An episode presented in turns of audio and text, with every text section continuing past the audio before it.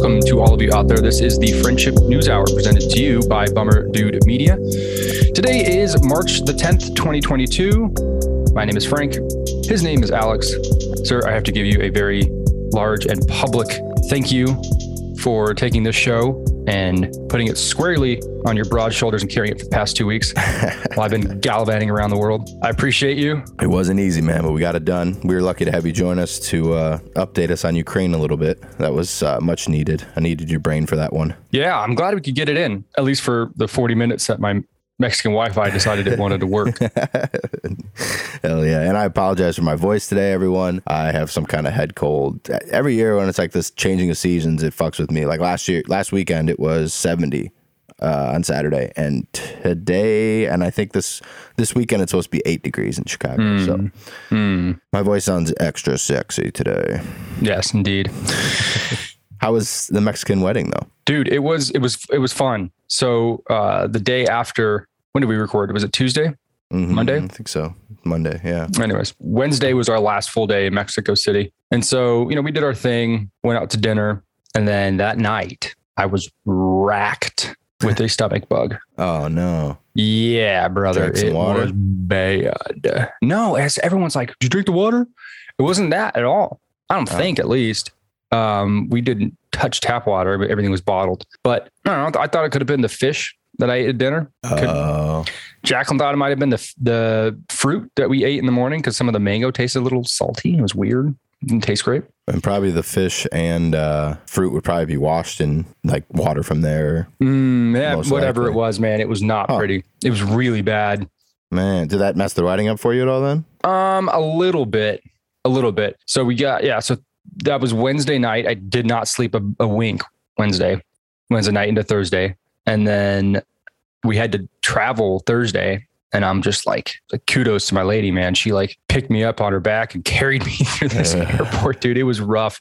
It was really bad. Yeah. I was just weak. I was just exhausted. I couldn't hold anything in. I had nothing inside of me. It was just all bad. Oof. Um, Take some good uh, airplane diarrhea shits. no, no, like that's the thing. Like once the night was over, all that was over. But like Oh. uh, I just I didn't I, I had not I was I had nothing. Was useless. I was almost on the verge of tears. It's like how crazy it was. And and the worst part about it was because I had no liquids in my body and I couldn't hold any in, I was severely dehydrated and I was cramping. Mm. So every time I would stand up, my quads would just seize. Oh my god. and like like my triceps for some reason. Every time I would extend my tr- my arm, my it would just like seize up like that, and it was dude, it was bad. are you like one of those people that when they're sick, like they're kind of down and out and, and need to be taken care of, or are you self sufficient? Um, both. Yeah. Like I like usually usually I'm on my own, so it's nice. It was nice that I had that I had uh, Jacqueline because you know she was she was willing and able to take care of me. um, and I wasn't like milking it or nothing. I was just you know like fuck yeah. I'm proud to say I'm a big old pussy when I'm sick. yeah. no, for sure. I could I could kind of feel myself like like kind of giving in. Like, do you want me to carry your bag? Yeah. yeah, please. But got to the resort. I wasn't able to eat very much for the for the next couple days, and then during the wedding, like everybody was just down and shots of tequila, and I had a couple, but any more than that, dude, and it was gonna be it was gonna be an early night for your boy. So I was actually Yeah. relatively sober the entire time, um, which is fine. that was just a friend of yours, like from high school or something, or Uh, from uh, MBA program. Shots oh, out. okay, nice. Point Loma. Hell yeah. Cindy and Ian, congratulations. Did a beautiful couple. Um, I tell you what, bro, all inclusive resorts are highly overrated. Really? Don't kill it for me. I'm going in two months. Are you really? Where are you going? Uh, we're doing our makeup honeymoon that has been canceled twice uh, to Hmm. Costa Rica. All right. Well, hey, man, it might be good. It might be fine. Um, You're not selling it really well. Today. well, you know, the place we went to was catered a whole lot to like uh, Canadians, uh, believe it or not. eh? Yay. We saw a lot of Canadian flags around town, and we even asked our taxi driver on the way to the airport when we were leaving, like, you know, who do you see more, Americans or Canadians? And he goes, Canadians for sure. Weird. A lot of trucks there.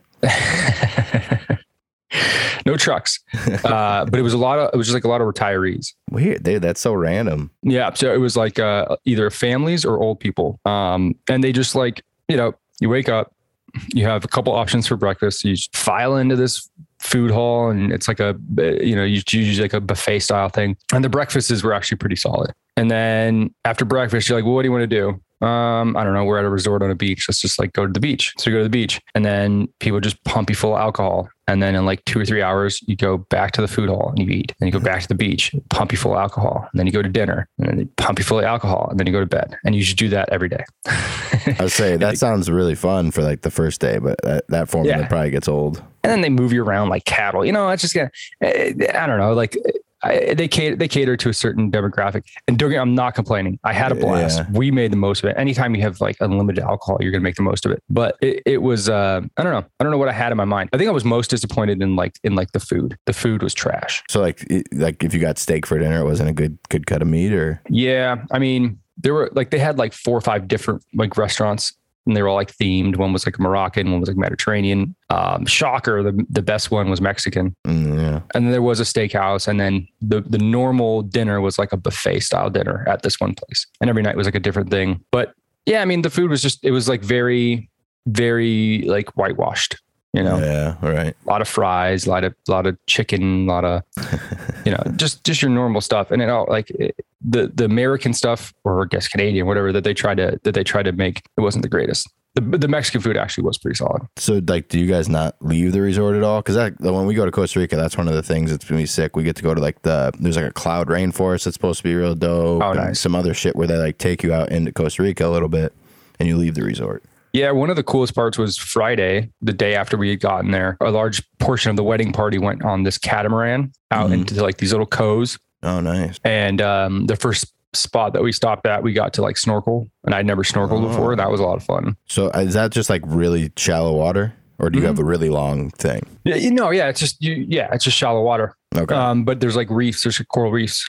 And nice. so we would just like snorkel around the, the coral reefs, ton of cool little fish. Even at the even at like the hotel, like the little beaches at the hotel, yeah. there was like reefs in front of them, and so like you just be like wading in the shallow water, and then fish just come swimming right by. you. That's awesome. Yeah, so we did the little catamaran thing, and then there, there was things we could have done. There was like waterfall tours. Uh, you could have gone sport fishing. You could have gone jet skiing. You could have taken canoes out, sailboats. There, I mean, the world was your oyster. We didn't go into the town and explore the town at all, uh, but we definitely could have. I think by the time we were there and after the wedding, we were there for like a day and a half after the wedding, and we just wanted to like be like super lazy losers and just chill on the beach and not do anything, which was quite nice actually. So I was gonna say, after almost three weeks of vacation, are you excited to just be home and back in your abode? Yeah. Oh yeah, for sure. Yeah. Um, and I'm leaving for Vegas tonight. oh, I forgot about that. That was the last second thing they added. That's right. It's for work. Yeah.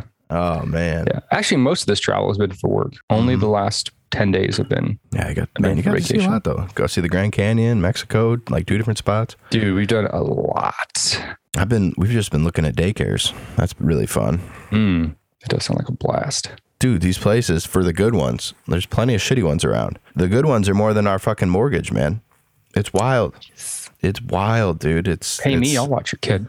Man, I- we even looked into like individual nannies, and that's just as expensive, man. But I, you know, I always hear people talk about childcare is expensive, but I didn't know it was like that, bro. Yeah. It's like looking like 20, 20 racks a year to just uh, watch the kid four or five days a week. It's crazy. God damn. Yeah. So think about that before you have kids, everybody. It's Mm. a beautiful, magical thing, but it is not cheap unless you have grandparents that can supplement that childcare. yeah, for sure. I have the luxury of living next to an international border. Oh, yeah. So, um, if and when that time comes, there'll be some nice, reasonable labor. I'm not going to say cheap, reasonable labor. Also, who else would you want to raise your child than a very loving Mexican lady? That's very true. They'd get used to like a tamale and tortilla and like food level that, well, you could probably still provide. To say, what's the problem there? I'm just saying, I mean, could could you make handmade tortillas like an abuela could? No, that's why I hired them. Keep on staff permanently going forward. Oh, yep. yeah, it sounds like a uh, bitch. For sure. Yeah, it's it's Trying not fun, man. childcare. We're figuring out. We're weighing our options. I mean, it's it's not terrible having them here. It's hard to work, but it's it's doable. It's in my opinion doable to save all that money. Doable, but we'll see. What's gas looking like in Illinois right now? Fuck me, man. I think it was up to 435 yesterday. Oh, it's in a 430. Yeah. and this is the Midwest, bro. It's the Midwest. I haven't purchased gas in probably a month. Plus, Mm. I've been blissfully ignorant in Mexico. So I'm like, I've heard of these things. I'm like, eh, whatever. This doesn't matter to me right now. And then I got home. I, I live literally next door to a gas station. And This is like one of the cheaper gas stations where you can't use credit card. You have to use like debit or cash. Oh, and it it is 575 really? Wow. Yeah for unleaded and then it was like 601 for premium and that was yesterday and it's more than likely just going to go up I was looking into this, man, because I, when I looked at it, I think we, we, we get somewhere between 8 and 13% of our oil f- actually from Russia. Okay. But the reason that it's skyrocketed so high is because, like, the, you correct me if I'm wrong, but this is just from what I read. But, like, the world oil supply, whatever, is like one, it looked at as one. So, like, the price of oil isn't just based on, like, America's oil, it's based on, like, the world's price of oil. And that's why it's so high because other countries that are more reliant on it are, like, really fucked right now. yeah i mean th- there's two ways to look at it there's that way where it you you have a, the the price for a barrel of oil hmm and then you can say all right based off of that what does our domestic supply look like because if we can supplement the supply that we're outsourcing with domestic supply or more local supply then we can mitigate some of those costs so yeah it, it you know you hear the world the words cartel.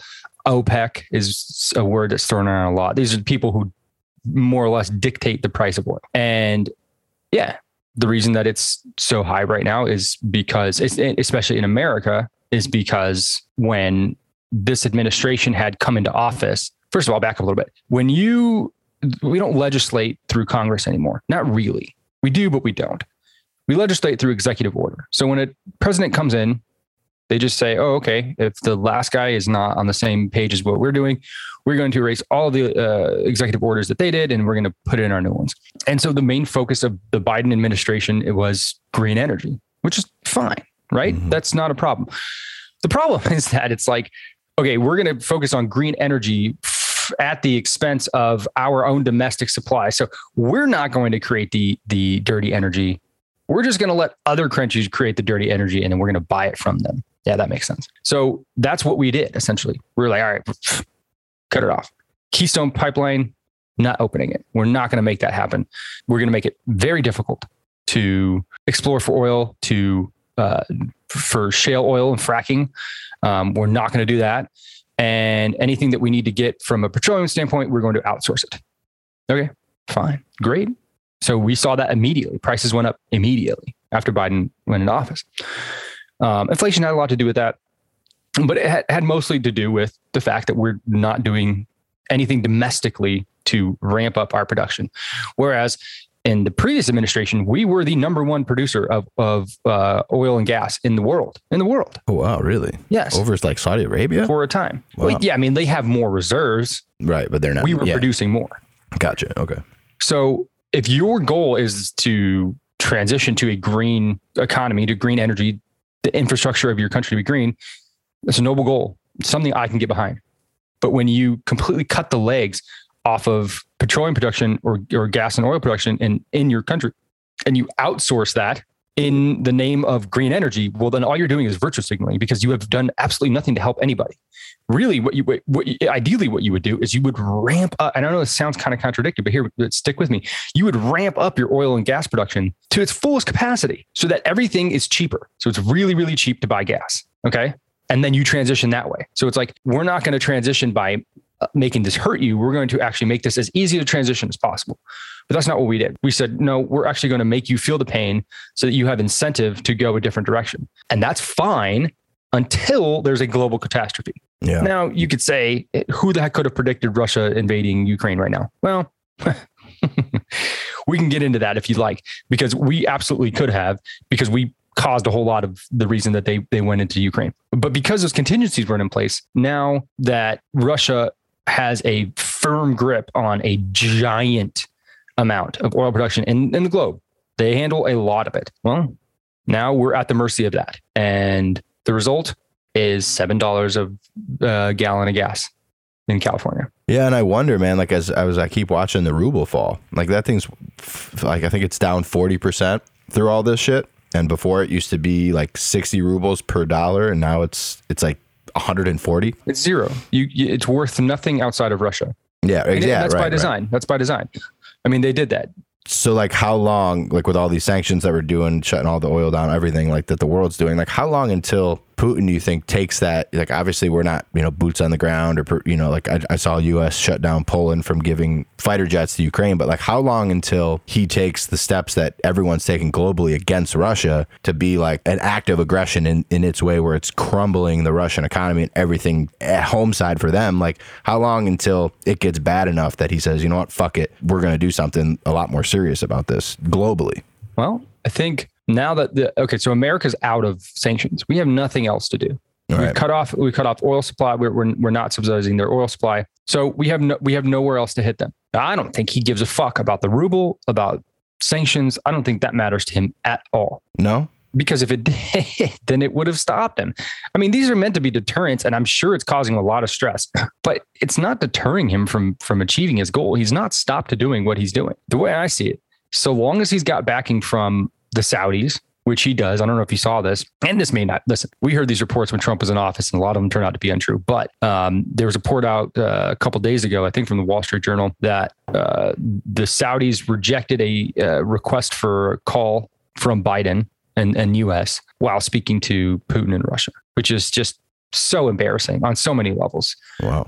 You know, and and we're you know supposedly that's our ally. As long as they have backing from them and from China, they're going to be fine. What the fuck do they care about not being able to deal with the with the dollar? Okay, so I can't buy Apple phones. Can I buy Huawei phones? Fine. Right. Here you go, China. Here you go, China. So we, we, we think these are hurting Russians, and they are, but it's it's basically just kind of like knocking them down and or knocking them on a different path. And so now their path is going to go straight through China and straight through other countries that they're able to deal with. Now, if for whatever reason, and this won't happen, but if China would to come out and denounce Russia and say we're not going to deal with them, well, then they're in a heap load of shit. And that's probably when you'll start to see a lot of these rumors actualize of coups or assassination attempts or, you know, things where, where, where people around Putin really are going to, are going to start saying, Hey, you know, this is fucked. We can't do this. That's what I was wondering, man, because it's like, I don't know at all if he's well liked or anything in Russia, but it's like, you're going to continually really piss off every countryman you have and woman like the, that you have, like at a point if if their money's worth nothing outside of Russia, like I, or I don't I don't even know what life's like there right now. But like at a point, it's I would see think there'd have to be a coup. It's increasingly he's increasingly unpopular, although yeah. it's a big country and and he does have a firm grip on all of the power. So to the extent that he's unliked, what does it matter? And I think people underestimate how hard it actually would be to attempt to assassinate uh, Vladimir Putin, unless you got to like his bodyguard, right? Yeah, that, that would be the only way. I mean, it's they would think think how hard it would be to assassinate the president of the United States. Oh yeah.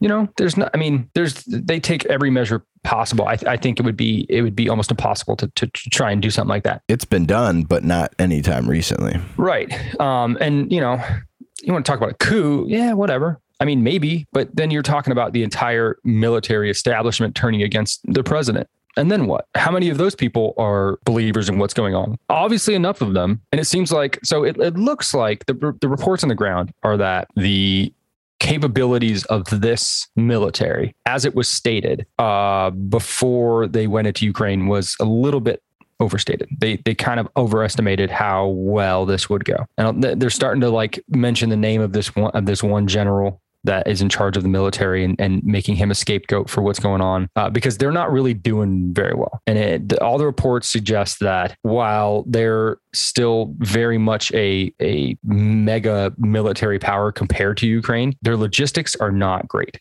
And there's a lot of reports on the ground about morale, about the, the, the way that these troops are kind of like have been lied to about why they're there why they're in Ukraine, why they're fighting, why they're killing people. Uh, I think it was a was it a, a Napoleon quote where he said, "Morale is to victory as three is to one," meaning like morale is like a three to one advantage mm. if you have it in military battle. So imagine you're Russia, you're, you're Russian troops. You've been sent to the to the front lines of Ukraine. Been told you're there for some operations, some uh, exercises, and then all of a sudden you're told to go kill Ukrainians. And a lot of these people have ties to them. They, they family members, friends, what have you. And they're like, well, what the fuck? I, I, I didn't sign up for this. This is not what I wanted. This is not what I was told to do. And I don't even know why I'm doing it. So, you know, I don't think you can I don't think you can understate that aspect of this war enough. Logistically, they're not very well organized. You keep, I don't know if you keep seeing these pictures of that 40 mile convoy, um, but all you got to do is take out the head of that and now you've got this big logjam. It doesn't matter how close you are to the center of, uh, of Kiev. If your 40 mile long convoy stops at the front, well, then you're fucked. I mean, you're sitting ducks basically. Yeah. So lo- logistically, it hasn't been planned out very well. And I got to think like once they're in Kiev and in these other cities, Ukrainians got to be using like similar to like the Revolutionary War, like a guerrilla warfare kind of thing where they're fighting in, in buildings and not fighting like as as normal as play, people Right. like would, and they know the terrain and landscape way more, so they can use that to their advantage when you know fighting back. So it's probably a clusterfuck. And and so like let's say they go in, they capture the government, they capture the head of, of the government, the president and his cabinet and everybody that's in, in leadership and they execute them. Let's just say that's what they do. Or they capture them and they try them for war crimes or whatever. Now they have to keep what they've got. And that is another how many year war, right? Like maybe undeclared, but it, it, it, it's, it, it might be easy to get in there and get that government, but to keep it, I mean, it's a whole, it's occupation. It's a whole other thing. Now, Putin's come out and said he doesn't want to occupy uh, Ukraine. He's also come out and said that he wasn't, he was going to allow for some uh, evacuations and then he, you know, bombs hospitals with mothers and child and children and babies. So, you know, you can't take him at his word as all. And that's, that's another thing. I don't know why the fuck we keep taking this guy at his word and, and why we keep, we keep like agreeing with what he's saying. Like he's obviously not allowing for any evacuations. He's, he's bombing these strategic locations where people are fleeing from after saying there's going to be a ceasefire. Uh, so I don't know. To, to me, it's time we, we really stop taking this guy at, at his word and we do what's necessary. But that's also a very thin line to walk, right? There's a lot of, there's a lot of hawks out there. There's a lot of people parroting a lot of shit. We should, we should uh, create a no fly zone. We need to supply them with more uh, planes. How come we're not doing this, that, and the other? Yeah, that all sounds good. Are you going to fight that war? Right. Because this guy's told us exactly what he's capable of and what his what he will do if certain steps are taken. So we take these steps and we make that happen, and we don't and we call his bluff. You going to fight that war? I mean, if he nukes a, a U.S. city, I think that kind of changes it a lot. But yeah, if not, you have like a Vietnam situation where it's like, why the fuck are we here? Yeah, but that's what I'm saying. All these people who are who are you know shouting at the rooftops for escalating this more, or you know Yeah, right. using using the people and, and government of Ukraine to say that we need to be more involved and that we need to protect them and that they need our help and this, that, and the other. Yeah, that's all true. What they're doing over there, Ukrainians, honorable, valiant, respect the fuck out of them. But that doesn't mean that that's us, and and that doesn't mean that that our escalation is warranted. Because if we know what'll happen because of our escalation, and it happens, what, what the fuck? Right. It could have all been avoided. Yeah. And that's what I'm afraid of. And you know, my position is not it's not a position at all. It's it's very much just anti-war. I don't want to go to war. That's not what I want for America. And if that means that Ukraine is suffering because of it, then that is quite unfortunate. But I, I said it before, and, and we can go into this a little bit. We are largely responsible for the mess in Ukraine right now. Largely responsible. The United States is. How so? Okay. I have to take you all the way back to when the Soviet Union fell. Real quick, when the Soviet Union fell, there was a bunch of Soviet Union states around Russia that became independent. Okay. They gained their independence, and Ukraine was a very big strategic country in that respect because there, there was al- always an interest from the US to be involved in Ukraine because of its proximity to Russia. Right. So we, we thought that we, we if we can be in Ukraine and they can be friendly to us, then it would be better for us than if they were friendly to Russia. Exactly. So yeah. What we did is we said, okay, you guys have nuclear armament, and we want you to uh, uh, give up your nuclear weapons. And in exchange for giving up your nuclear weapons, we are going to provide you protection from Russia, but from everybody. We're going to be your friends. And they said stupidly, okay, fine. So that's what they did, in the hopes that they would be that they would be joining the uh, uh, joining NATO, the North Atlantic uh, uh, Treaty Organization. And that never happened. And they've always been saying that they wanted to join NATO, and that never happened. It was always a tricky thing for them to join NATO because that meant that NATO was then at the doorstep of Russia. Now, ever since Putin has been in in in, uh, in charge in Russia, which has been since 2000, 99, 2000, he's said very clearly he has minced no words about it that Ukraine cannot join NATO. They absolutely cannot join NATO because if they join NATO, that means NATO and all of their forces are at Russia's front door, and Russia will not stand for that. We will look at that as a provocation and as a threat to our national security, which is fair. So, what do we do? We use soft power, color revolutions. 2014, we talked about this last time. There was a topple of the government in Ukraine. The head of that government was a pro Russia president who was friendly to Putin. We organized a revolution in Ukraine to topple that government. And in the place of whoever the previous president was, was then Vladimir Zelensky, who is a pro Western president. Okay. This tug of war in Ukraine has been going on ever since they gave up their nuclear armaments in, in the mid 90s. And so now they have a pro Western president in Ukraine. And Putin's like, okay, I see my opportunity. Boom, snatches Crimea. And he snatches Crimea because it's, it's a very strategic naval uh, uh, port for Russia. Snatches Crimea. Boom, got it. And then there's echoes again about Ukraine joining NATO or Ukraine joining the EU or Ukraine joining these other organizations. And look, as a sovereign nation, you should probably be able to do whatever you want and join whatever organization you want, sign whatever treaties you want. Um, I, I'm on board with that. But when your neighbor is Russia and they've said to you time and time again that any any movement in that direction, any movement eastward of NATO will be seen as a provocation by NATO towards Russia. And, and it's like clear as day. It's been said, hey, this is how we fucking see this move. If you're doing this, this is how we see it. We can't see it any other way. Yeah, bring all of your forces to our front door. We're cool with that. No, they're not cool with that. Mm-hmm. So this power struggle inside Ukraine had been going on, and we've been prodding and poking and prodding and poking and using Ukraine as this fucking puppet state, like we like to do all over the world, using them as our as our little as our little puppets so that we can get in between um, them and Russia. And Ukraine decided that they were going to cozy up to the West. That was their choice. And it seems to have been a bad choice because now they're in a conflict that we will not get involved in outside of providing aid and arms or whatever. They're invaded. And basically, it's like kind of like checkmate because Putin's like, all right, what's your next move? Because your next move, if it means you're going to get involved in this conflict, that means now the entirety of NATO is involved in this conflict. Is that what you want? How is money and aid like that not seen as us getting involved? Like, how are sanctions okay, but troops on the ground aren't? I, I don't get that. We are aiding them. You know what I mean? Uh, yeah, no, for sure. And and I don't know, man. That's just I, that's just kind of how geopolitics works. Yeah. If, yeah. if you're if you're you know so so so now because of that, I mean it's not secret.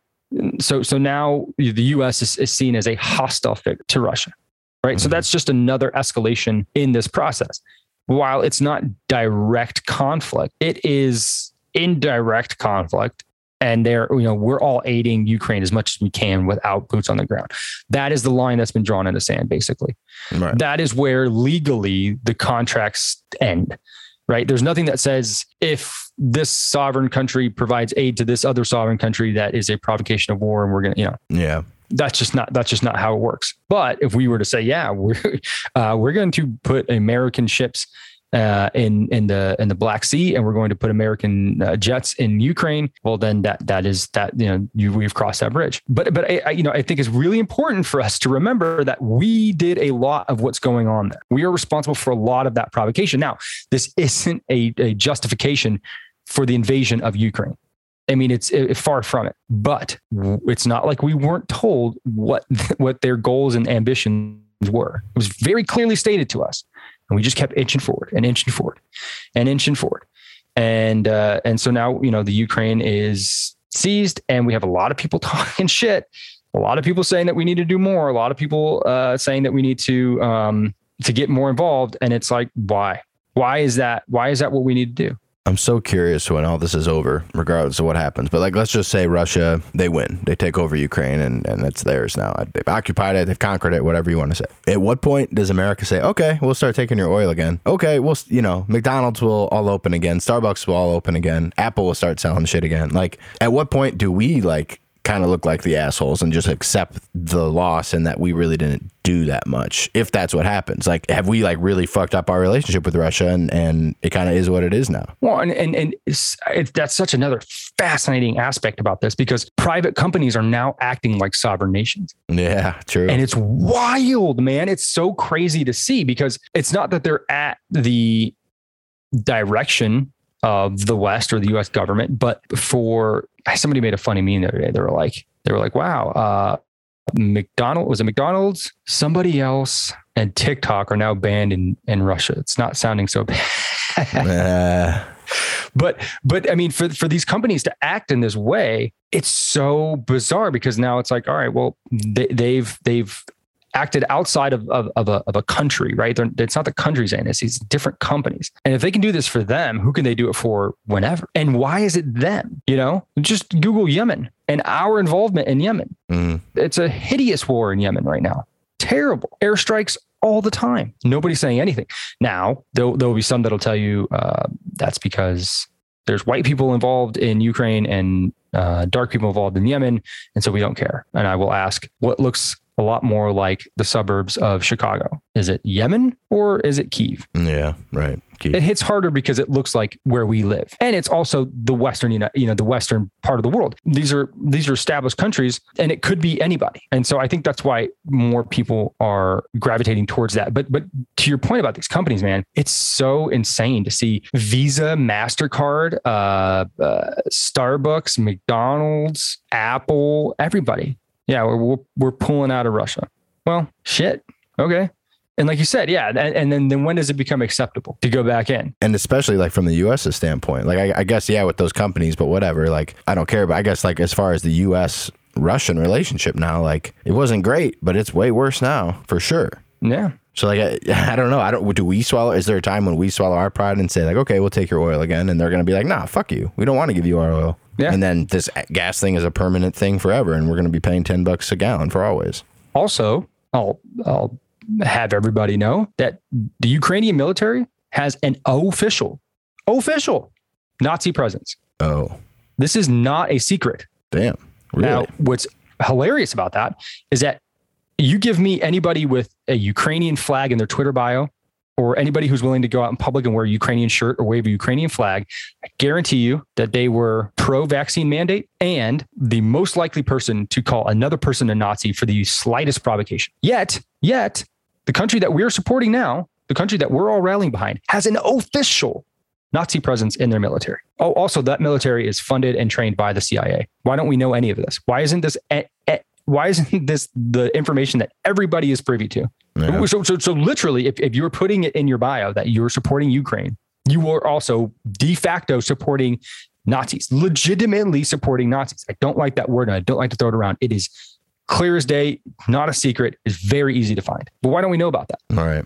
To me, it's interesting. Also, here's another interesting fact about Ukraine Nancy Pelosi's son, Mitt Romney's son, John Kerry's son, and Joe Biden son have all have or had positions on the boards of Ukrainian energy companies. What the fuck do these people know about Ukrainian energy? That's what Biden's Hunter Biden got in a bunch of shit for, right? Yep. With with Trump was trying to get them to release why he got paid a million dollars for doing nothing. 50 million. Oh, 50 million. Holy fuck. Five zero. Oh wow. Nancy Pelosi, Speaker of the House, Mitt Romney, Senator, former uh, presidential candidate, John Kerry, former vice president, and Joe Biden, obviously president all of their all of their children have or had seats on boards of Ukrainian energy companies. Why? Hmm. Very suspicious. Quite. Wow. Did not know that. So I don't know, man. I'm not saying nothing. I'm not saying Russia's doing the right thing. Obviously, they're not. It, everything that they're doing, every step that they take is more evil than the next, and they should be condemned. And if there is a just God, then Putin will stand trial for war crimes and be uh, hung in the Hague. I don't see that happening, but that that's what's going on. But I I, I, I find it very interesting that we've completely forgotten about COVID. We've pivoted so far into this other realm where we're digging our, our feet in and, and, and, and, and rallying support around everybody uh, in, in Ukraine, which is fine. But think about that. Take that like one or two steps forward. If we have total support for Ukraine and and and providing assistance for them to defeat Russia, think about what that means. It means we are being groomed and trained to be pro-war. That is mm-hmm. exactly what it means. It means nothing else. And I am saying no, no war. There is nothing that will justify us sending any American to fight for in Ukraine or Russia, it means nothing to us. And it should mean nothing to us when it, when the stakes are this high, especially when there are nuclear warheads pointed towards the West. So I think just a little bit before you join this giant rally call around what this what this uh, mission is because your voice matters and you're chirping and you're tweeting and you're sending messages out that matters because it it forms a collective. And once that ball starts rolling it's kind of hard to stop it. I did see an interview with trump and he was saying that if he was in office that this wouldn't happen and it could just be him talking shit. But like do you think is there any truth to that? Because he had a pretty good relationship with putin. Like do you, do you think that that could have played a factor at all? I think that there is a very large amount of truth to that. Yeah. And if, if for no other reason than that Trump was a wild card. Mm-hmm. There's the reason that a lot of people in America didn't like him is because they they couldn't predict it. They didn't know what he was going to do. Yeah. They didn't know what he was going to say. And so in one respect, that's scary because yeah, he has his finger on the on the button. On the other hand, it's hard for us to, to, to see what, geopol- what geopolitics looks like and how it works. If you have a man who, proje- who projects strength and an America first position and is saying, we will take no shit from anybody and, and our main focus is us, try it.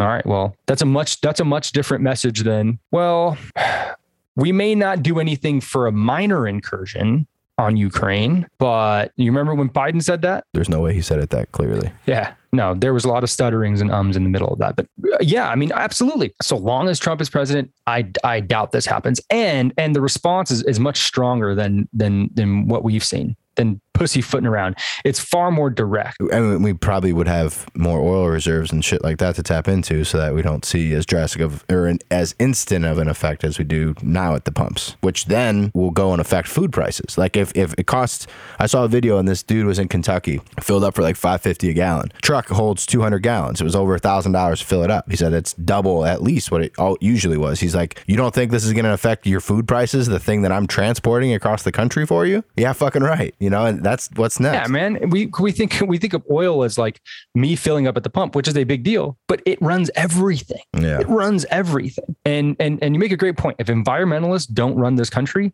Putin absolutely does not invade Ukraine because he doesn't hold the cards. He doesn't have the leverage. We gave him the leverage yeah. on a silver. We're paying him for that leverage. It's fucking insane, man.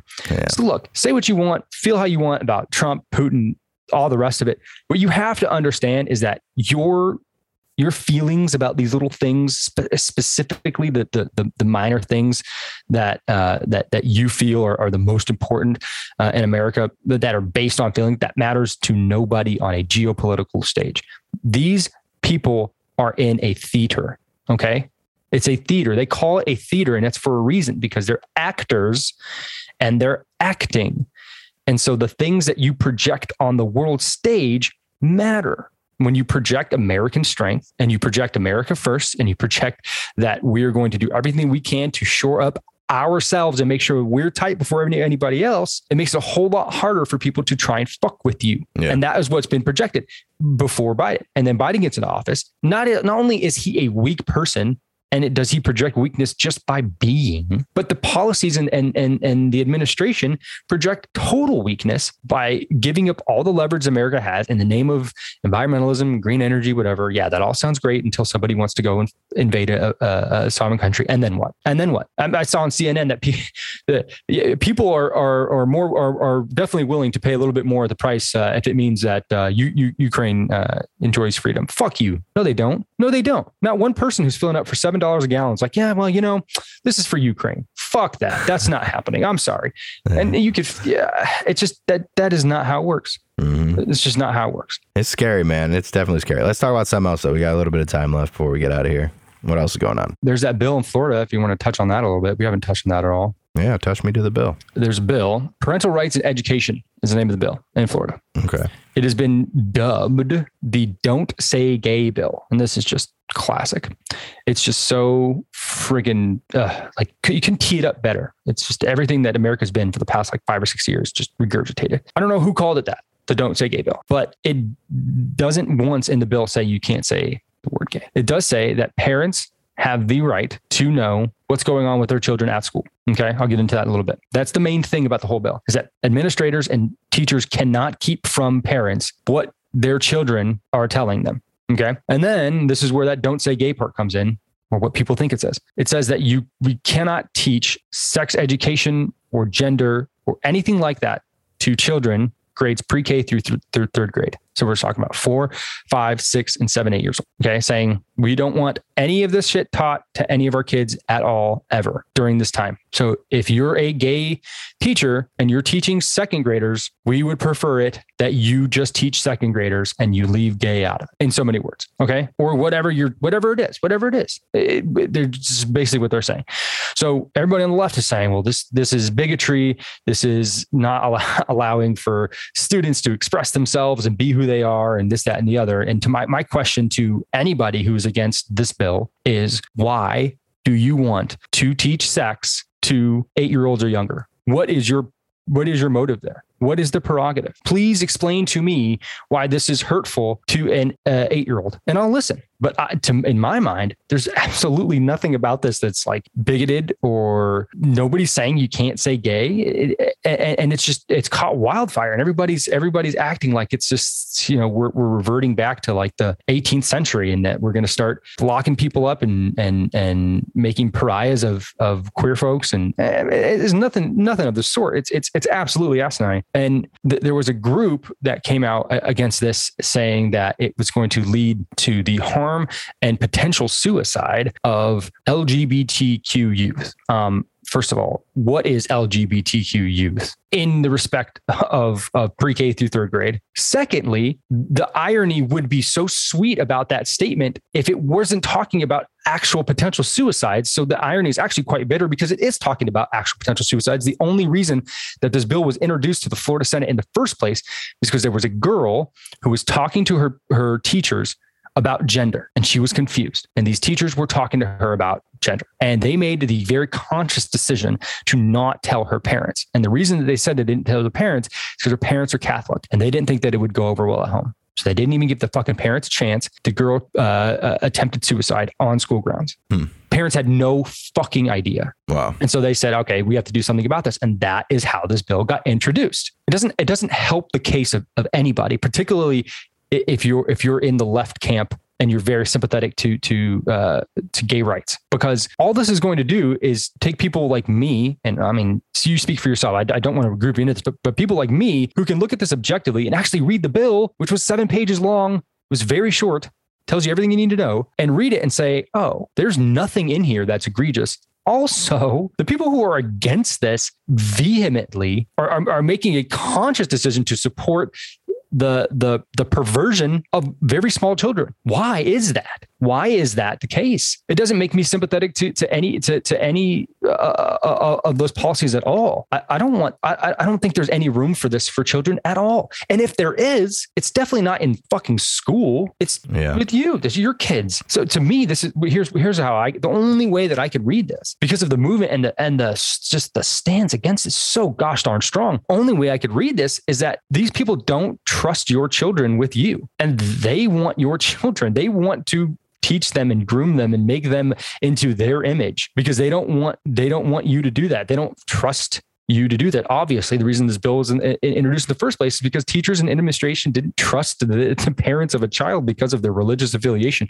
Holy shit! Flip that around. You're looking for a babysitter. Imagine you chose not to to, uh, have a babysitter because they were gay. That is blatant discrimination. Mm-hmm. Why is it any different if you choose to to withhold information from a child's parent in the name of protecting them because you don't trust the parent to do the right thing? That's not your fucking kid. Fuck you. Yeah, yeah. On the surface, it seems tough, but I, I don't think it's that hard of a decision. I don't even think it's that hard of a bill. Like the, the verbatim from the bill is classroom instruction by school personnel or third parties on sexual orientation or gender identity may not occur in kindergarten through grade three or in a manner that is not age appropriate or developmentally appropriate for students in accordance with state standards. Why do we even need to say that? Why does that even need to be a law? I, I, yeah, I, I totally agree, man. Like your your kid is at such like a malleable, impressionable age. Then you, you don't know what what that could lead to or, or whatnot. And if you do want to teach your kid about that, which I maybe isn't that bad of a thing to do or whatever, but I think that should come from you, not from you know whoever it is at a school like that wants to send whatever message they want to send to whoever. To me that, that's that's what i think and it, but i do think that like it should be more of a normal thing that's introduced in curriculums later in school. Like I don't think it was ever talked about at all when I was in school. I went to a private Catholic grade school and high school, but like I, I do think it should be more of a normalized thing once they're at that sexual education level of you know sixth, seventh grade, whatever it is in states. But like I don't think it should necessarily be shunned at that point because it's not like this thing to be grossed out by or disgusting and like you know the, the only thing I worry about is like if this thing passes and okay, now we have third grade. Like, do the Republicans in Florida try to push that to never uh, through high school or, or whatever? You know, like do they do they yeah you know take get an inch and then keep pushing for more and more and more to right. like make right. it an anti-gay thing because like traditionally Republicans kind of are. Anti-gay. Yeah, golly, man, and I just I, I hate to see this this being uh, fleshed out in the schools and and having the schools be a, a battleground for this. It's fucking Yeah, they're gonna get just their asses sued off. correct. It's not correct. Where are the parents at? And that's see, that's my whole problem with this is like because there's legislation aimed very specifically towards towards the schools, towards these very specific things at schools, and the schools are the battlegrounds. That means that nobody really has the best intention for children. They just want control. Yeah, right. That's I mean that's what it comes down to. They just want control. And to me, the control is not with the school at all. It should, should absolutely be with the parents.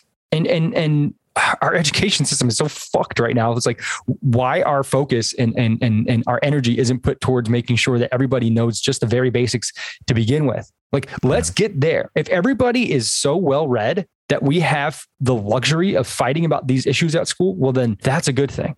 But that's not where we're at, man. We're fighting about these things in the midst of our school system deteriorating. Question. So like under this law, like you could say, "Oh yeah, my mommy and daddy," but you couldn't say like my daddy and daddy. Like they would be sued. I don't think it's trying to uh, legislate language. I just think it's trying to um, like remove the inclination for teachers to get involved in that subject, which is like should always be the case, right? Like you should always defer to the parents. Like like somebody asks a question about a gay parent or a straight parent or this that and the other or your your partner or this is like, well, I don't think that's a uh, appropriate uh, conversation for for this. you should ask uh, your parents. yeah, ask your parents. That's how easy it is, and that's how easy it used to be. I mean, I remember being in high school, and we would always like try. We'd always try and get information out of our teachers about like their, um, you know, about like their husbands or boyfriends or girlfriends, and they wouldn't tell us. Obviously, why would they tell us? It has nothing to do with us. It's Yeah. none of our business, and it has nothing to do with our schooling. But like, I, I could see now there being like an entire classroom period dedicated to like somebody telling them about why they're gay and and and this and which is fine. It's not a big deal, but it's like, why is it? Why is it such a focus in our schools? Yeah. The only problem I would have though is if like a kid who pr- maybe had two dads or two moms, or you know, if like a teacher who was gay, they shouldn't have to like hide their partner in their normal language when they're talking to the kids. They don't need to instruct them on what being gay is and and blah blah blah blah blah. But like. You know, you can deflect with the ask your parents, but like they shouldn't have to hide that they're gay, or a kid shouldn't have to feel ashamed that their parents are gay just because of this law. Would be the only thing I would say. Yeah. Yeah, for sure. And I can see how some people might take that the wrong way and take it in a way that's offensive to them. And, you know, I, I w- I would say th- that it sucks. I just think that in in the spirit of brevity of this subject, particularly when it comes to very small children, it's fine with me, man. Yeah. just don't like just don't talk about any of that shit. I, I don't think that's what this bill's saying, though. I, I No, don't. I don't think right. that's what it said. Right. But that would be my that would be my personal only problem with it because like I, a kid feeling ashamed of his parents in second grade, like that's not good for a kid's psyche either. And like he has no control over if his mom or dad are gay or whatever. Like I, I don't know. Like uh, you just don't want to like make it a shameful thing necessarily because I don't think it's shameful, but I don't think it should be like taught. I think if anything, you should be introducing it to your kids. It shouldn't be in some curriculum. So I, I don't know. That's tough. Yeah, right. Yeah. And like a kid comes, like, yeah, I have two mommies. And the other kid's like, oh, why do you have two mommies? Uh, I could see this teacher being like, all right, do I nip this in the bud now? Like, do I just Right. say it or, you know, am I going to offend people or, you know, just, hey, ask your parents. Yeah. I Ask feel like parents that's the, about yeah. Just say, hey, you know, a kid at school has two mommies. Ask your, ask your parents about it and see what they say. And then come back tomorrow and tell me, you know, tell me what you think. You know, it's I don't know. I just I I, I get the I get the, the reasoning and, and the the the uh, effort to not allow for teachers and administration at schools to become that source of information for their children. Yeah. I would be offended if my kid came home and was like, "Hey, mom, I learned all about gay parents and trans kids today," when I had never had that conversation with my kid in my life. Like, what? the Right, right, why? Why right. are you learning that? What do you know about it? What did they tell you? Know, like you you want to know. You want these things, you know. So I don't know, man. There's something I do know. Tell me. That's that drinking a good smooth cup of coffee is a treat all by itself. But when you can help American heroes, it is that much better. Our sponsor, Gun Barrel Coffee, is proud to donate $1 from every item purchased to veterans and first responder charities all across our country. They offer 14 different blends and roasts, which you can get in whole bean ground or single serve pods. And right now, as a friend of our ship, you can use the promo code FNH10. You'll save 10% at checkout when you buy their products at gunbarrelcoffee.com. That's promo code FNH10. Gun Barrel Coffee, Damn good coffee, damn good cause. Yep, gunbarrelcoffee.com. Really, really good stuff. Great coffee.